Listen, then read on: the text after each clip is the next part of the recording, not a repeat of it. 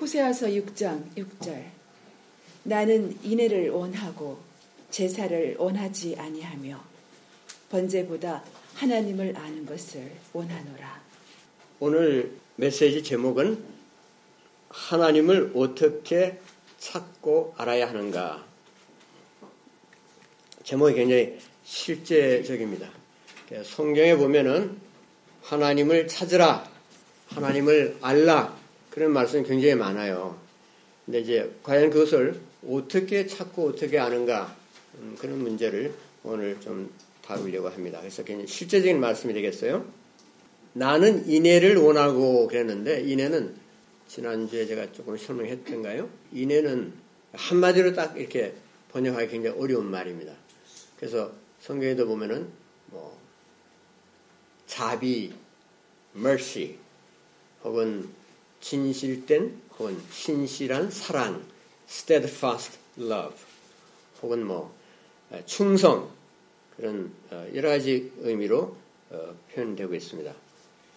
이것이 이제 꼭 하나님께만 대하는 것이 아니고 그 하나님에 대해서 충성되고 신실한 사랑을 보여야 된다. 그것을 하나님 원하신다. 그런 의미도 되지만 그 원어로는 히브리어로 헤세드라고 그러는데 그 헤세드는 우리의 이웃에 대한 그 사랑도 한 어, 신실해야 된다. 정의를 행해야 된다. 공의로워야 된다. 은혜로워야 된다. 어, 후회해야 된다. 그런 어, 의미로도 쓰여지고 있어요. 그래서 하나님께서 원하시는 것은 뭐냐면 제사가 아니다. 제사. 정정으로 어, 원하시는 것은 그런 뭐 번제 다 송두리째 바치는 것, 예, 큰 제사에 속하죠, 큰 희생에 속하죠. 그런 번제물보다도 어, 제사를 원하지 아니하며 번제보다 무엇을 원하시는가? 하나님을 아는 것을 원한다. 하나님 아는 것. 하나님 아는 것이 뭔가? 그 우리가 뭐 쉽게 늘 들을 수 있는 말이지만은 음, 굉장히 추상적으로 들릴 수가 있어요. 하나님이 우리가 하나님을 아는 것을 제일 좋아하신다. 이거죠. 뭐 홍금 갖다 바치고 뭐 모두 바치고 모두 바치고 뭐 우리가 다할 수 있겠지만 그런 것보다도 진짜 원하시는 것은 어, 하나님을 우리가 아는 것이라는 거예요. 그게 제일 중요한 거죠. 그래서 일개 피조물이죠. 우리 우리가 그죠? 정말 뭐 속절없는 인간 이건 뭐 진짜 아무것도 아니에요. 예.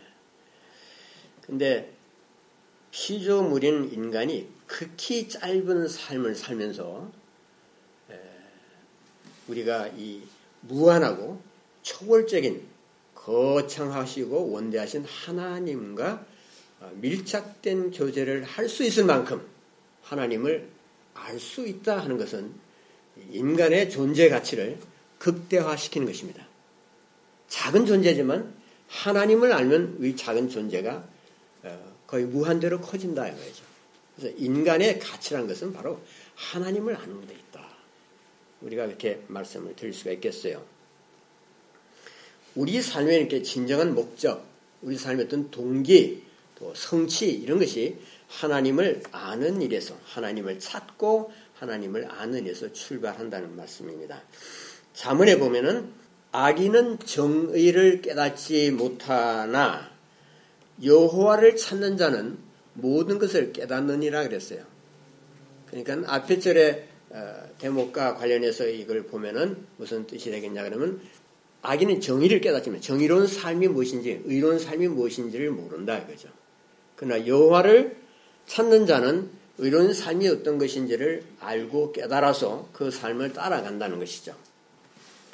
에, 잘 알려져 있는 성경 구절 잠언 9장 10절에 여호와를 경외하는 것이 지혜의 근본이요 거룩하신 자를 아는 것이 명철이니라 그랬어요. 거기 이제 보면은 여호와를 경외하는 것이 아, 지혜의 근본이요 하고 그 다음 말이 또 나오거든요. 그 다음 말이 중요해요. 사실 거룩하신 자를 아는 것이 명철이니라. 거룩하신 자를 아는 것이 지혜다. 하나님을 아는 것, 하나님을 찾고 아는 것이 같은 어, 개념으로 붙어서 나옵니다. 하나님을 그러면 어떻게 알아야 하는가? 여러분 성경 보면 이제 자문이 있잖아요. 근데 자문을 읽을 때 사람들이 그렇게 말하죠. 아, 구약 성경은 전부 다 예수님을 바라보는 것이다. 예수님에 대한 화살표다. 이렇게 뭐 제 표현으로 그런 말을 쓰잖아요. 근데 그 화살이 날고 날아서 결국 예수 그리스도의 관역에 적중하는 것이죠. 그래서 구약은 제사 제도라든지 여러 가지 그런 것이 다 예수님을 바라보는 것이었다. 이제 뭐 그렇게들 이해를 하지 않습니까? 근데 이제 거기에 이제 조금 신학적인 질문들이 나와요. 그렇다면은 그 뭐 이 소위 말하는 지혜서, 뭐 전도서라든지 이런 지혜서라고 그러는데 구약 분류에서 그러면 자문에 나오는 건 자문은 자문이 무슨 그 예수님 뭐, 뭐, 뭐 전혀 찾을 수 없다. 그 여러 가지 격언이나 금언 같은 것을 모아서 편집한 거 아니냐. 근데 거기 무슨 뭐 특별히 뭐 구원에 대한 얘기가 있거나 뭐 십자가 구원이라든지 예수님이라든지 뭐 이런 것을 바라보고 그 것들을 썼다고 말할 수 있느냐 그죠? 예. 그런데 이제 자세히 더 보니까 아 자문이야말로 어, 거기에 나오는 그 이제 자문의 주제가 지혜잖아요. 예, 지혜.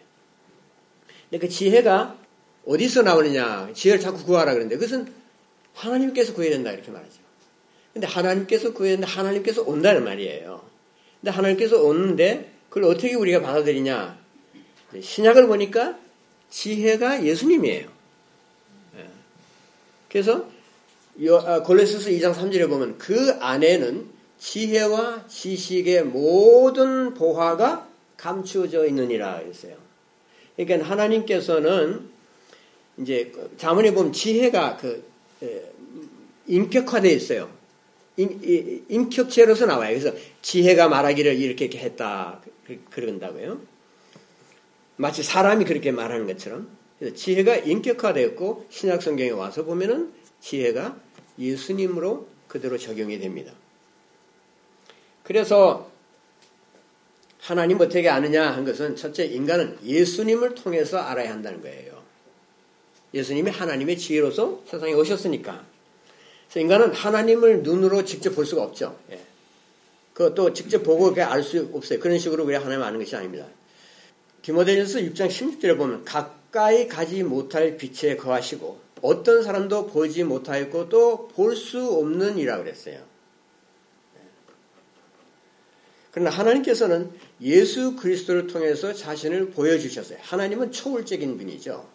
그렇지만은 어, 우리 인간들에게 가까이 오셔서 자신을 계시하십니다. 그리스도의 성육신을 통해서. 그래서 예수님은 자신을 하나님께로 가는 유일한 길이라고 선포를 하셨어요. 그래서 우리 인간은 예수님을 보고 하나님 믿어야 돼요. 예수님이 하나님의 아들이세요. 그 아들을 보면 그 아버지를 보는 거예요. 그 나를 본 자는 아버지를 보았다 그랬잖아요.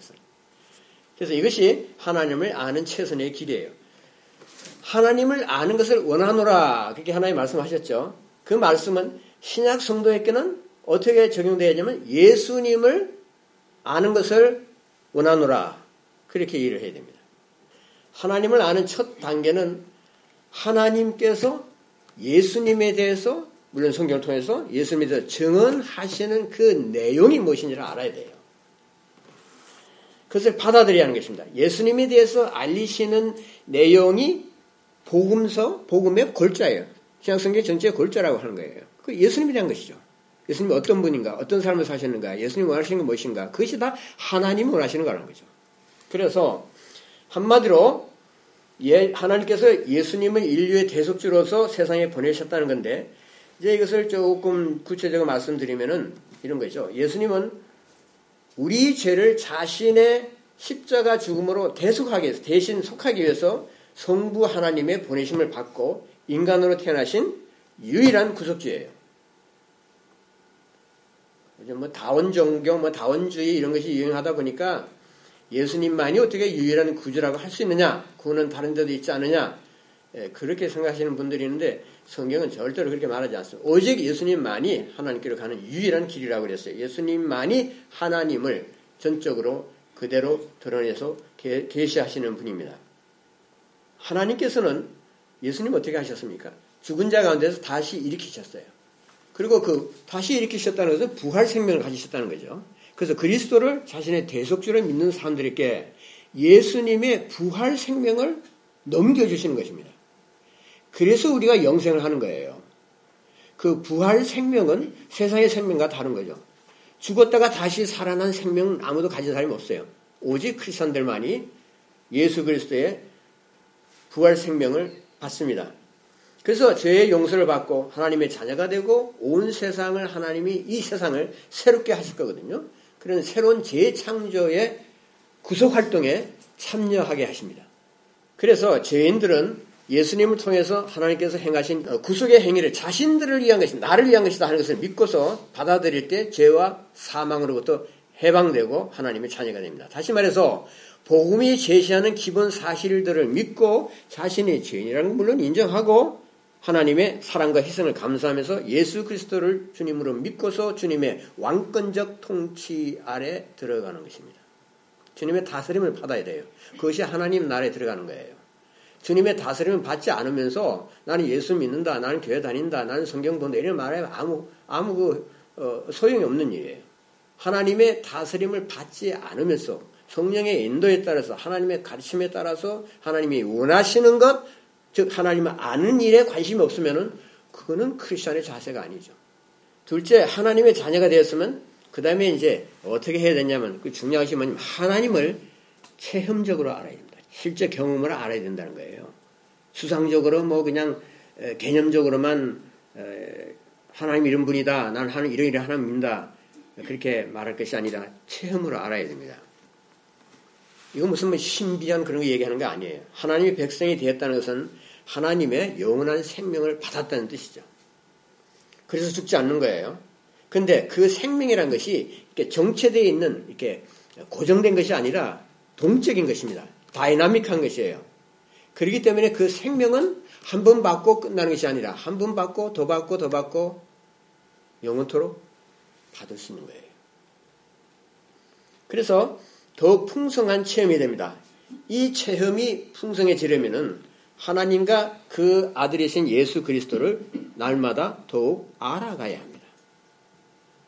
크리스천 삶이라는 것은 하나님을 아는 것이라고 말할 수 있어요. 평생 동안 하나님 알아가면서 사는 거예요. 하늘 아버지 초월적이고 너무도 크신 분이죠. 그래서 온 우주에서 성부 하나님을 온전하게 아는 자는 아무도 없어요. 단 아들을 제외하고는. 아들만이 온전하신 하나님을 완전하게 아십니다. 구주로서의 예수님도 굉장히 크신 분이죠. 너무 크세요. 그래서 아무도 구주로서의 예수님을 다 알지 못해요. 그러나 하나님은 자기 아들을 다 아십니다. 아들의 위대하심을 다 아세요. 근데 예수님은 누구세요? 창조의 동인이시죠. 예수님이 하나님이 이 세상을 창조하실 때 계획을 세우시고 다 하셨어요. 그런데 그것을 실제적으로 대형해서 일을 하신 분이 예수님이죠. 예수님이 모든 것을 만드신 거예요. 네, 창조의 동인이시며 에이전트이십니다. 그리고 또 구원의 주님이시죠. 세상 만물을 통치하는 절대 왕권을 가지신 분이에요. 네, 그런데 놀라운 사실은 예수님만이 혼자 완전하게 아시는 하늘 아버지를 우리와 나누시겠다. 이 목적을 위해서 예수님은 세상에 사람의 모양으로 오셨고 구원 사역을 통해서 하늘 아버지가 어떤 분이신가? 하나님과 어떤 어떻게 바른 관계 속에 들어가서 하나님과의 친밀한 교제를 가지고 체험적인 사귐을 가질 수 있는가 하는 것을 가르치셨어요. 하나님을 아는 일은 우리가 이제 사후 천국 죽은 다음에 그 천국에 들어가서도 계속해서 일어날 일입니다. 하나님 나라는 정체된 것이 아니고 생동적입니다. 그래서 하늘의 계자씨가 조만하지만 자라서 점점 큰 나무가 되듯이 하나님 나라에 대한 우리의 체험과 지식도 날로 풍성해지실 겁니다. 어, 그거 생각하면 굉장하잖아요. 하나님을 아는 일이 천국에서 계속될 것이라고요. 그러면 하나님 아는 지식이 더 풍성해지겠죠. 우리가 그만큼 커지겠죠. 그만큼 위대해지겠죠. 그만큼 하나님을 더 존경하고 찬양하고 높이겠죠. 왜? 우리가 아는 하나님의 사이즈가 점점 커지니까. 물론 우리의 그런 체험이 그 천국의 본질이나 하나님의 본질 자체를 변화시키는 건 아니에요. 하나님은 언제나 그대로 변화없는 하나님이세요. 그렇지만 우리의 체험이 커질수록 증가할수록 천국의 본질에 대한 우리의 이해가 심화된다 그런 말씀이에요. 우리는 이러한 체험을 주님을 믿고 구원을 받은 날부터 시작해야 됩니다. 근데 그런 데는 관심 없고 그냥 뭐 어떻게 하면 잘 먹고 잘 살까? 내 자식 어떻게 잘 될까? 뭐 이런데 그런 데만 생각이 이렇게 좁혀져서 묶여 있으면 우리 신앙이라는 것이 자랄 수가 없어요. 하나님에 대한 아이디어가 커질 수가 없습니다. 나라는 존재가 그냥 작은 미미한 존재를 그쳐요. 그는 하나님은 우리를 창조하시는 세상 모든 피조물을 걸작품으로 지으셨어요. 그러면 걸작품으로서의 내용이 풍성해야 하지 않겠느냐, 그죠? 그렇게 하나님을 알아가는 자녀들을 하나님 원하세요. 그래서 하나님 나라로 들어오라는 초대는 단순히 지옥에 가지 않게 하려는 것만이 아닙니다. 이것은 인간의 상, 상상을 초월하는 사랑과 능력의 하나님을 전인격적으로 뭔가 뭔가 힘을 다해서 다 알아가면서 그분의 영원한 생명을 받아 누리는 삶을 체험하게 하는 거예요. 그러니까 하나님의 이 구원의 뜻이 굉장히 깊은 것입니다. 굉장히 좋은 것입니다. 우리를 우리답게 만드는 것이에요. 우리가 자신들에 대해서 긍지를 품게 하는 것입니다. 이런 생명의 체험은 삶의 질적인 변화를 일으키고 하나님의 성품을 드러나게 합니다. 억지로 뭐 그냥 우리가 거룩하게 살아야 됩니다. 죄짓지 말아야 됩니다. 뭐 해야 됩니다. 이런 도덕적인 얘기 해봐야 그 별로 임팩트가 없어요. 하나님을 체험적으로 전인격적으로 알아가는 그 일에 우리가 신실하다면은 거기에 포커스를 둔다면은 훨씬 더 교회가 성숙할 것이고 우리 개인의 신앙도 훨씬 더 깊어질 것입니다. 그래서 하나님에 대한 신뢰심이 깊어지니까 인생을 살아가는 것이 훨씬 더 담대해지는 것이죠. 어려운 보통 우리가 그래 뭐 우리가 약하니까 그렇다 이 말을 늘 빈명삼아 하지만 또 사실이 그렇기도 해요. 뭐 인간은 연약해서 그렇다. 주에 제가 막 사람인 가 아시지 않습니까? 제가 연약하다 보니까 또 실수를 했는데 죄송합니다. 용서해 주십시오. 어, 언제까지 그럴 거냐 이거죠. 하나님 우리를 훨씬 더 강한 존재로 지으셨고 또 그렇게 되도록 하기 위해서 온 세상 만물을 다스릴 존재로 우리를 지으셨다니까요. 그 뜻을 가지시고 지금 세상을 재창조하고 계십니다. 거기에 참여하게 할 것이기 때문에 우리가 이렇게 약질이 돼서는 안 되는 거거든요. 약질이 되지, 약체가 되지 않게 하기 위해서 하나님께서 하시는 말씀 뭐냐면 나를 알라. 셋째, 하나님을 아는 일은 부분적이고 점진적입니다. 우리는 하나님을 점점 점점 더 알아갈 수 있지만 완전히 알 수 없어요. 하나님에게는 누구도 다 알 수 없는 신비에 속한 부분들이 영원히 남아 있게 될 것입니다. 사후 천국에서나 예수님이 재림한 이후라도 이 사실은 사실대로 남게 될 거예요.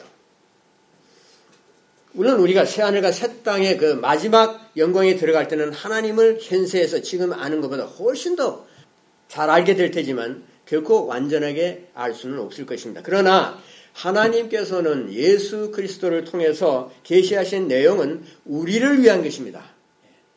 그렇기 때문에 현세에서부터 이 땅에서부터 우리가 알아가야 돼요.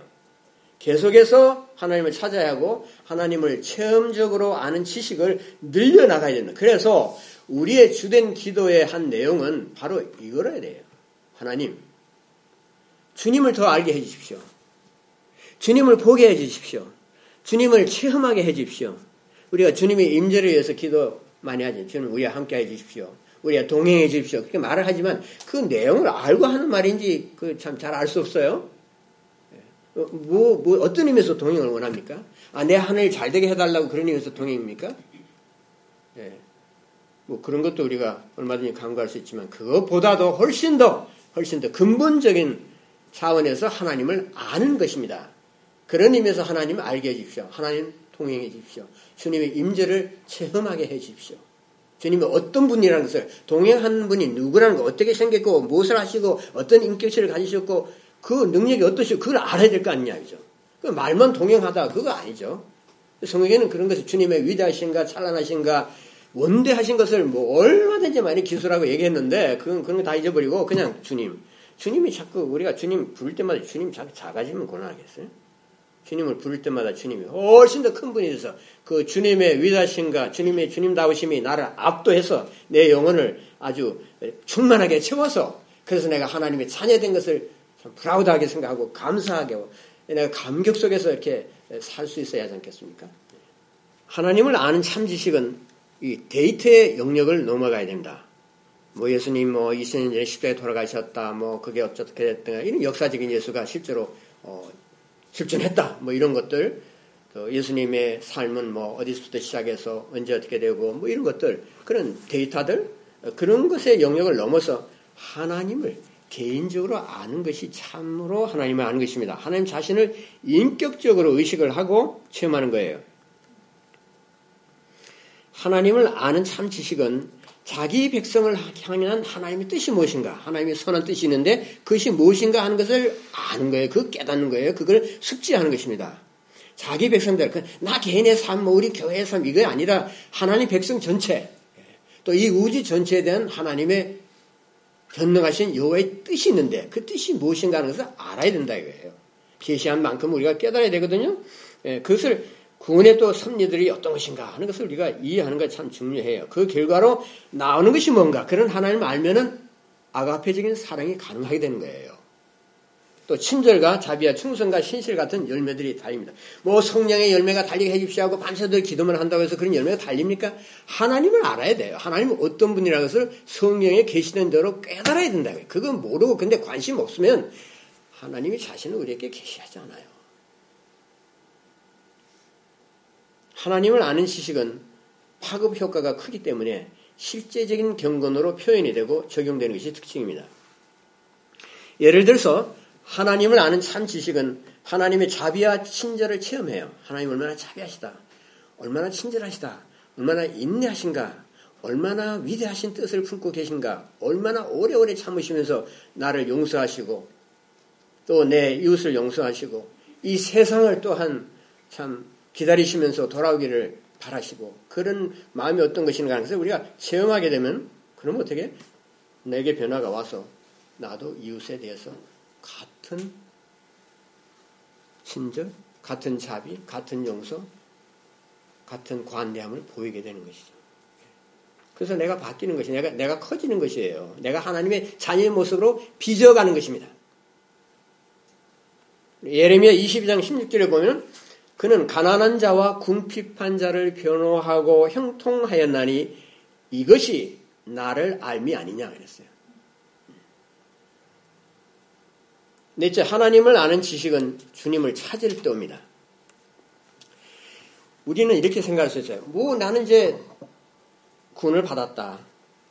하나님을 찾다가 신을 찾다가 찾았으니까 이제 더 이상 하나님 찾을 필요가 없지 않느냐. 그렇게 뭐 안심할 수 있습니다.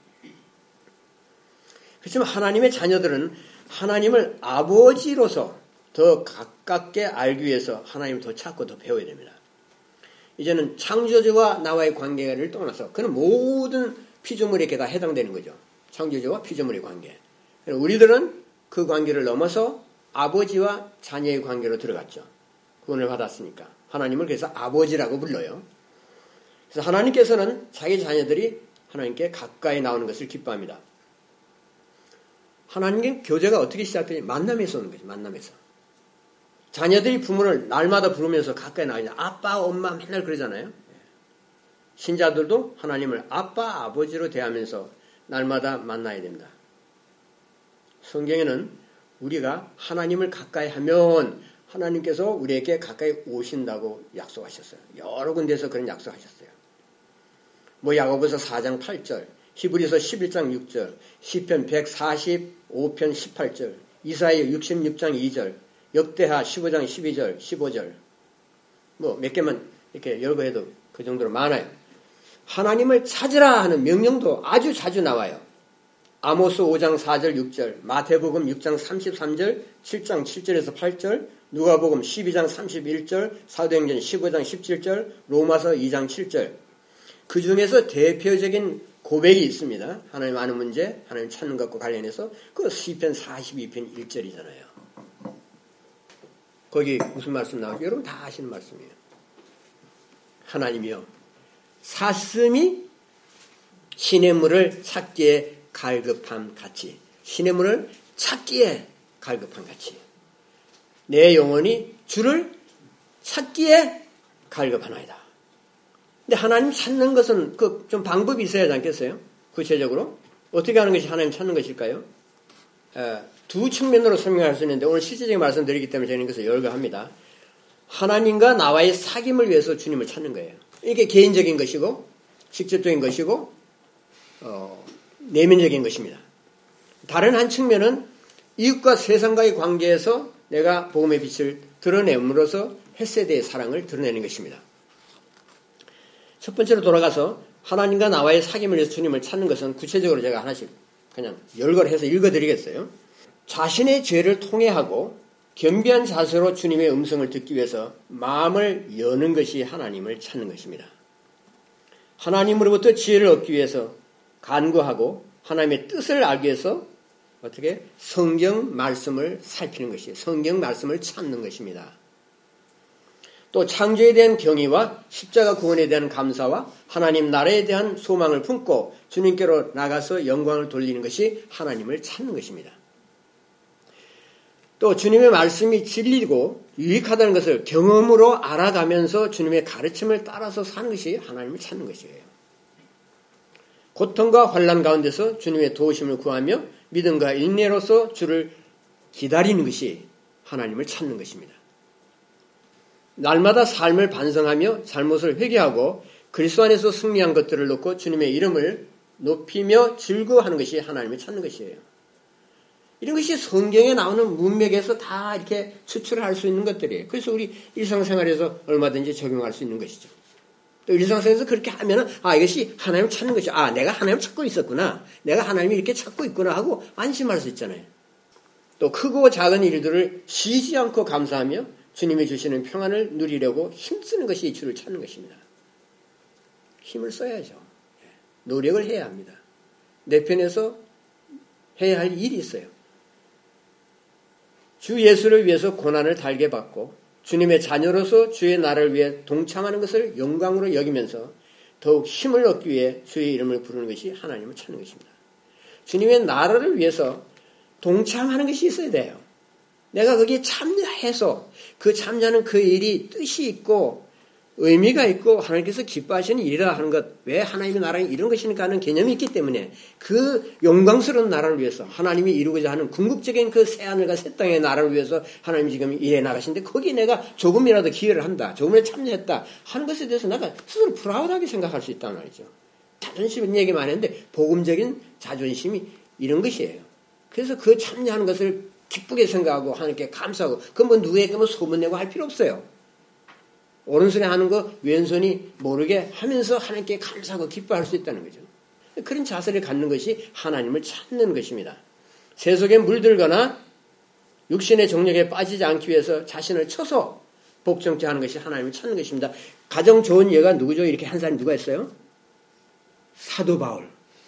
내가 내 몸을 쳐 복종케 하면 내가 쓰임을 받은 후에 나중에 버림을 받을까? 내가 무서워한다.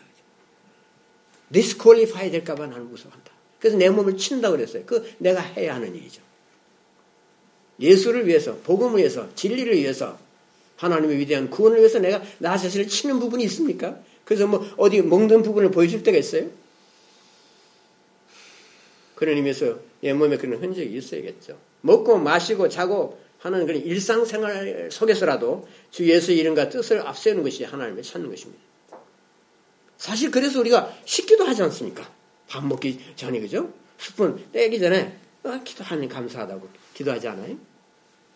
그 본뜻을 좀 더 깊이 들어가서 먹고 의식주 문제 이 모든 이상 맨날 하는 일이죠. 그 가운데서 예수 이름과 뜻을 생각하면서 우리가 하나님을 찾아야 된다는 거죠. 하나님의 나라가 이 땅에 임하고 주님의 이름이 거룩히 여김을 받으며 그분의 뜻이 이루어지기 위해 이거 주기도문이잖아요. 무엇을 어떻게 할 것을 놓고 고심하는 것, 그것이 하나님을 찾는 것입니다. 그렇게 고심하는 사람을 어떻게 하나님께서 오셔서 하나님 오히려 나를 찾으신다는 거죠. 그래서 오셔서 말씀하시고 인정하시고 격려하시고 인도하시고 하나님에 대한 열망을 품고 주를 위해 사는 삶의 효과적인 실현을 위해서 나의 필요를 채워달라고 주께 호소하는 것이 하나님 찾는 거예요. 내가 주님 성경을 뭐한 잘 안 돼요. 내, 내 능력이 없어. 내가 지혜가 없어. 뭐가 잘 안 돼요. 나는 하느라고 하는데 효과가 별로 없어요. 그때 어떻게 해야 되냐. 그 효과적인 실현을 위해서 내 필요를 채워달라고 기도하는 것이죠. 하나님의 성품이 내 삶에서 나타나도록 주님의 생애가 주는 교훈과 모범을 묵상하면서 십자가의 삶을 본받으면서 주를 기쁘게 하려는 것이 하나님을 찾는 것입니다. 세상에 예수 믿고 살면서 가장 안 되는 것 중에 하나가 뭐냐면 하나님의 성품이 잘 안 드러나는 거예요. 어떤 때는 좀 되는 것 같은데 어떤 때 되면 그냥 한순간에 확 뒤집어져 버려요. 그럼 얼마나 실망이 갑니까? 잘 나가다가 파도처럼 잔잔했다가 갑자기 그냥 뒤집어지네. 음, 그럴 때마다 음, 다시 생각해야죠. 주님의 생애가 주는 교훈이 무엇인가를 다시 묵상해야 다시 주님께로 돌아가야 돼. 다시. 언제나 주님의 발밑으로 발 앞으로 가서 조아리고 그분의 모범을 다시 묵상하고 주님을 기쁘게 하려는 것이 그런 그런 열망이 있어야 된다는 거죠. 그래서 우리가 그리스도 안에서 계시된 하나님의 사랑을 알고 이를 따르면 하나님을 인식하는 영적 능력이 생기기 시작합니다. 그래서 하나님께서는 주님의 삶을 표방하는 자들에게 자신을 더 많이, 더 많이 알려주시겠다 하고 약속하셨어요. 이렇게 하나님을 찾기 위해서는 어떻게 해야 되냐면 반드시, 반드시 성경 말씀을 배워야 돼요. 그리고 기도해야 합니다. 하나님을 아는 일에는 주인님의 아름답고 거룩한 품성을 닮아가는 그 과정에 포함이 됩니다. 근데 그리스도의 형상으로 변화되려면 먼저 마음이 새로워져야 돼요. 마음이 새로워져야 돼요. 어떻게 해야 마음과 정신이 새로워질 수 있겠어요? 다시 강조하지만 하나님의 말씀을 의식적으로 공부해야 합니다. 이거 제일 먼저 삶의 priority로 삼고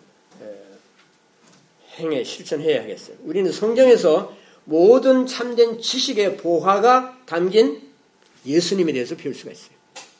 예수님 안에는 모든 참된 지식의 보화가 가득 채워져 있다고 그러지 않습니까? 그래서 일을 꾸준히, 꾸준히 해야 되고, 여러분, 별도로 시간을 써야 돼요. 이것저것 다 하면서 하나님의 말씀 속으로 들어가야겠다. 그걸 배우겠다. 그거 안 됩니다. 더구나 quality time을 드릴 수가 없어요. 하나님을 찾는 것, 하나님께 quality time을 드리는 것이에요. 그래서 시간을 따로, 따로 제쳐놓고 그 시간에 주님을 만날 생각을 해야 돼요. 그것이 이제 우리의 바쁜 생활 때문에 discipline이 잘 안 되면 이게 진도가 늦거든요. 그러니까 그런 것을 회개해야 된다 이거죠. 그래서 성경 읽기와 묵상을 위해 시간을 따로 정해놓는 것이 좋습니다. 뭐 사람들이 말하기에 나는 뭐 항상 기도합니다. 뭐 걸으면서도 하고 운전하면서도 하고 뭐 할 때도 하고 다 합니다. 근데 뭐 구태 시간을 따로 정해서 뭐 이렇게 할 필요 있습니까? 나는 뭐 원할 때 늘 하고 늘 뭐 주님과 가까이 합니다. 이렇게 말 뭐 비단 같은 말이긴 하지만 실제적으로는 별로 뭐, 뭐 글쎄 소수는 그렇게 할 수 있을지 몰라도 일반 우리들은 그렇게 잘 안 돼요. 시간 따로 정하셔야 돼요. 그것이 훨씬 지혜로운 방법인 줄 알아요. 바울은 주 예수를 알기 위해 다른 모든 것들을 배설물로 여긴다 그랬죠. 네. 그런 우선권과 투철한 신념이 바울을 위대한 사도로 만들었습니다. 그리고 하나님을 더욱더 깊이 알아갈 수 있게 했어요. 그래서 그는 바울은 주님을 위해서 큰 일을 할 수 있었고 교회에 아주 커다란 이바들을 했습니다. 우리가 그 혜택을 다 받고 있지 않습니까? 바울의 가르침을 통해서, 바울의 신학을 통해서, 바울의 교리를 통해서 우리가 얼마나 많은 것을 배웁니까? 그래서 우리도 하나님을 간절하고 꾸준한 마음으로 찾으면 하나님께서 우리를 만나주시고 복을 내리신다고 했거든요. 그렇게 받는 은혜가 있을 때 하나님의 나라를 위해 다른 사람들에게 무엇인가 나눠줄 것이 있어요. 우리는 이 같은 나눔의 사역을 위해서 부름을 받은 사람들입니다. 예수의 이름으로 다른 사람에게 나눌 줄 것이 없다.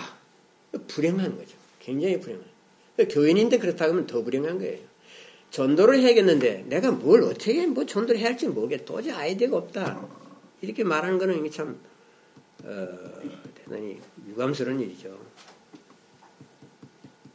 다른 성도에게 내가 다른 신자에게 다른 인간에게 예수 그리스도에 대해서 예수 그리스도에 관한 것을 나눠줄 수 있는 무엇을 가지고 살아야지. 그것이 내가 복음을 지니고 사는 사람이죠. 근데 그게 무슨 그냥 오겠습니까? 뭐 설교를 통해서도 배우고 뭐뭐 뭐 이런 것은 다른 미디어도 있지만은 그런 것보다도 나 스스로 성경 공부해야 됩니다. 나 스스로 성경 말씀이 내 입에 꿀이다라고 느껴질 정도로 공부를 해야 되거든요. 공부 안 하는데 그냥 머리로 들어옵니까? 성령께서 그냥 축적 뭐 넣어줍니까? 아니에요. 예수님도 성경 읽으셨어요. 바울도 성경 읽었고 성경 읽지 않고 훌륭해지는 교인은 한 사람도 없습니다. 성경 모르는 교인 그 교인이라고 할 수 없어요. 물론 지식적으로 많이 알아야 되는 그런 말, 그런 말씀 아니에요. 성경을 통해서 하나님을 아는 참 지식을 얘기하고 있습니다. 그래서 복음을 믿은 지가 상당한 세월이 지났는데도 하나님을 찾지 않았기 때문에 남에게 나눌 것이 없다면 주는 자가 더 복이 있다는 말씀을 깨닫지 못하는 거예요. 그게 자기에게 아무, 아무 해당이 없어. 네, 왜? 내가 주는 자가 아니니까. 받는 자만 되다 보니까. 주는 자가 돼. 주는 자가 더 복이 있다 보니까 더 복을 우리가 따라가야 하지 않겠습니까? 더복 있는 자가 되라는 것이 예수님의 가르침이죠, 결국은.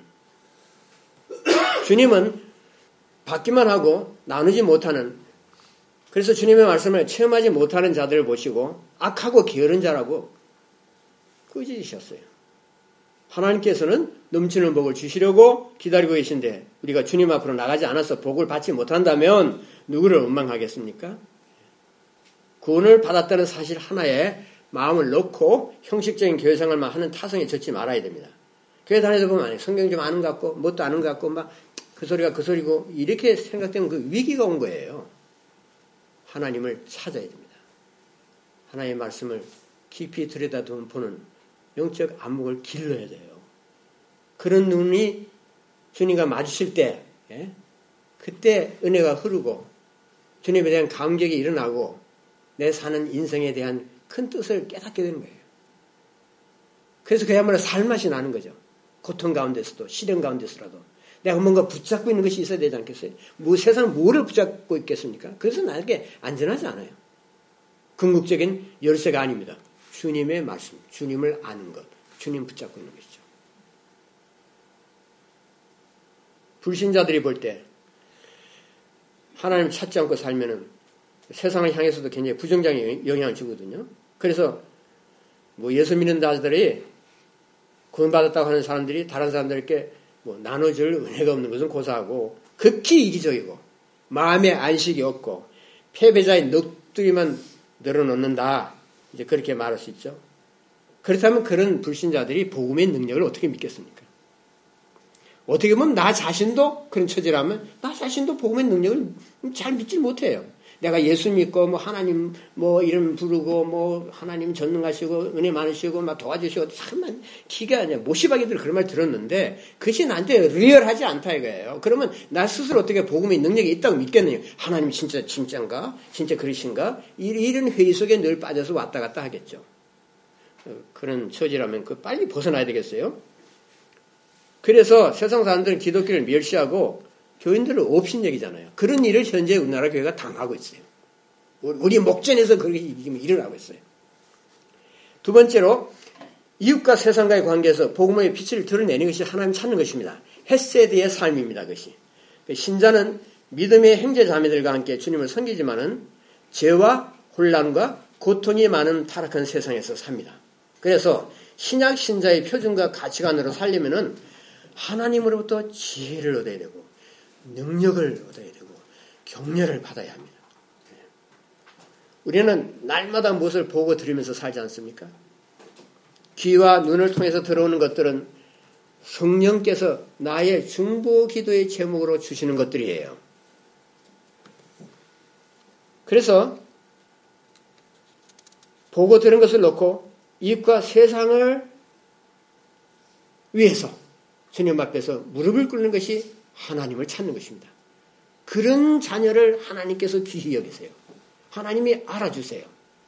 예, 그럼 됐죠? 하나님 알아주시면 다 된 거예요. 예. 어렵고 힘든 세상에 봉착했을 때, 그런 문제에 내가 참 부탁드려졌을 때, 하나님께 진지하게 여쭤보고 하나님의 뜻을 구하면서 인도를 받아야 됩니다. 세상에서 빛과 소금의 역할을 하려면은 복음의 가치관에 따른 결정을 내릴 줄 알아야 돼요. 무슨 문제를 놓고서 도저히 결정을 내리지 못하고 뭐 그냥 이럴까 말까 그 맨날 남에게 물어나 보고 이럴 것이 아니라 훨씬 더 자주적인 교인이 되어야 됩니다. 훨씬 더 능동적이고 하나님의 일을 어느 정도 잘 좀 파악해 가면서 스스로 결정을 내릴 줄 알아야 되거든요. 그런, 그런, 그런 노력을 하는 것이 하나님을 찾는 것이에요. 어떤 사람 보면 계속해서 뭐 저는 뭐 직업상 뭐그 말이 좀 그렇습니다만 뭐 전화 뭐 한국에서도 오고 뭐에서도 오고 목사님 이거 이제 그러면 얘기하죠. 얘기해요. 음, 얘기해드려요. 그럼 좀 있으면 또, 또 같은, 계속, 계속 재방송이에요. 어. 왜 그러냐. 스스로 무엇을 결정할 수 있는 영성이 없어. 너무나 성경을 모르고, 너무나 복음의 가치관에 대해서 무디고, 하나님의 뜻에 대해서 분별력이 전혀 없기 때문에 그런 것이 없이 살고 그런 것을 기르지 않고 그런 것이 함량되지 않은 그런 종교적인 풍토에서 교생을 했기 때문에 그런 문제에 대해서 세상 일에 대해서 뭘 판단력이 없는 거예요. 자기 문제 닥치면 어떻게 그냥 답답해하고 괴로워하고 울기만 하고 그냥 화만 내고 이런 상태에 머물고 있으면 그게 그게 베이비죠. 그게 어린아이들의 티네이저의 형실이잖아요. 그것이. 성숙한 교인이더라. 장성한 그리스도의 장성한 분량에까지 이르라 하고서 말씀하시는 것이 그거거든요. 왜 그렇게 안 되느냐? 그런 노력을 하지 않아요.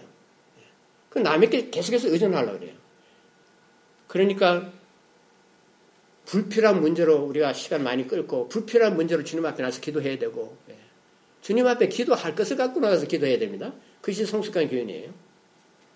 주님의 심판대 앞에서 착하고 충성스러운, 종이라는 칭찬을 받기 위해서는 주님이 싫어하시고 인정하시지 않는 일은 내 이웃에게도 행하지 말아야겠죠.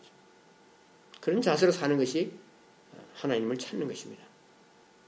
제가 그 이제 해변이 가까워서 낚시터를 좀 자주 가는 편인데 거기 가서 갈 때마다 낚시터에서 만나는 사람들이 있는데 참 많이 배워요.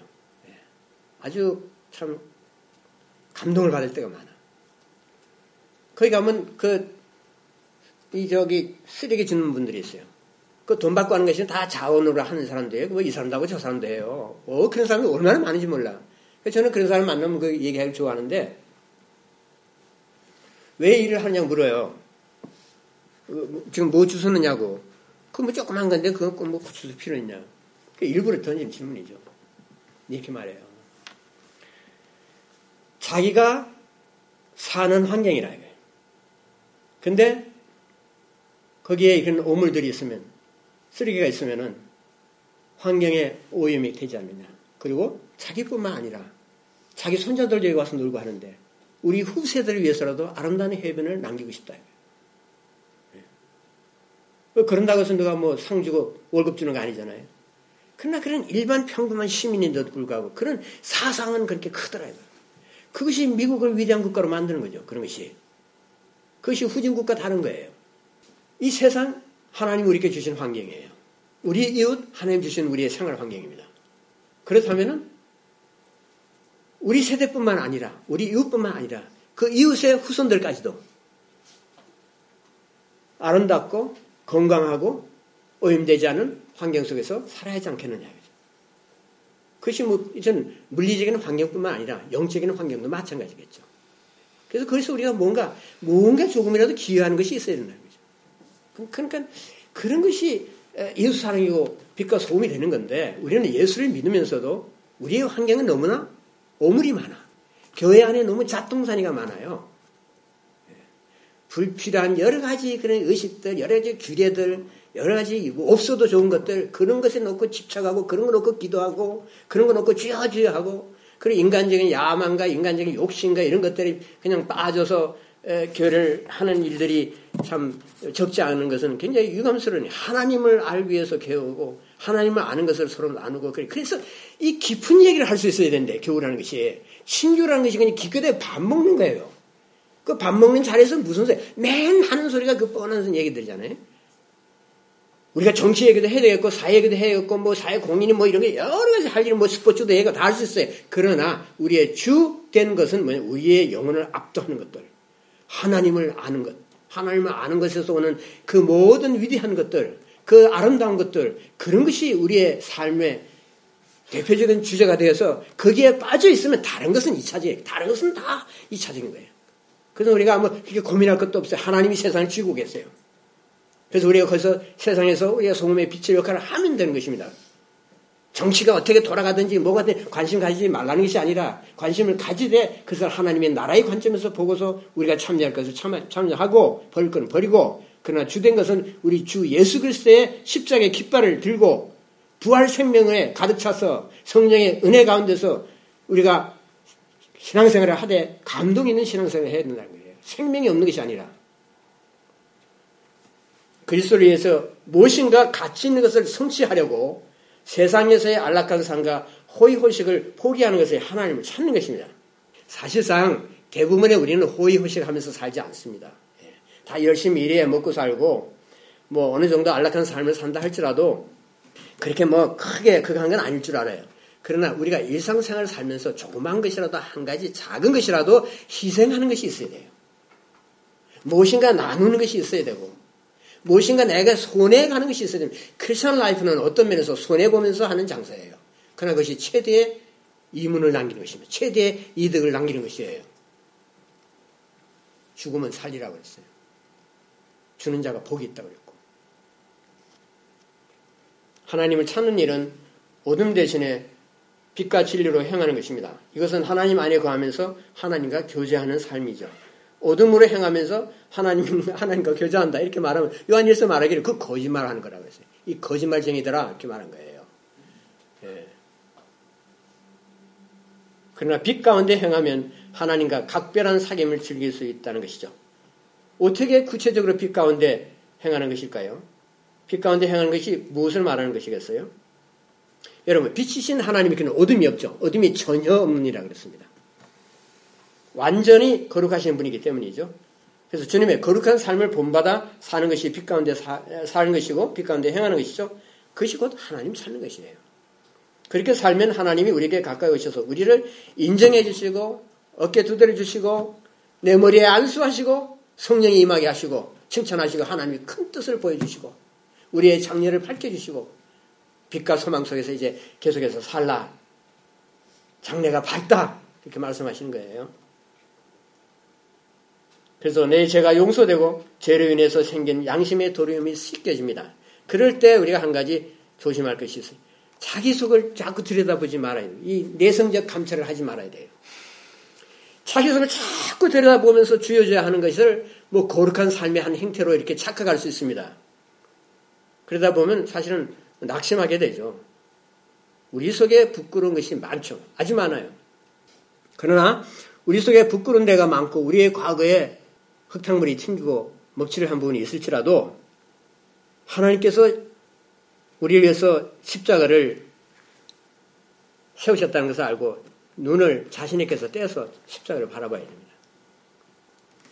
그러면 십자가 믿는 자들을 말끔히 용서하시고 하나님의 자녀로서 삼아주신 사실을 우리가 기억하게 되죠.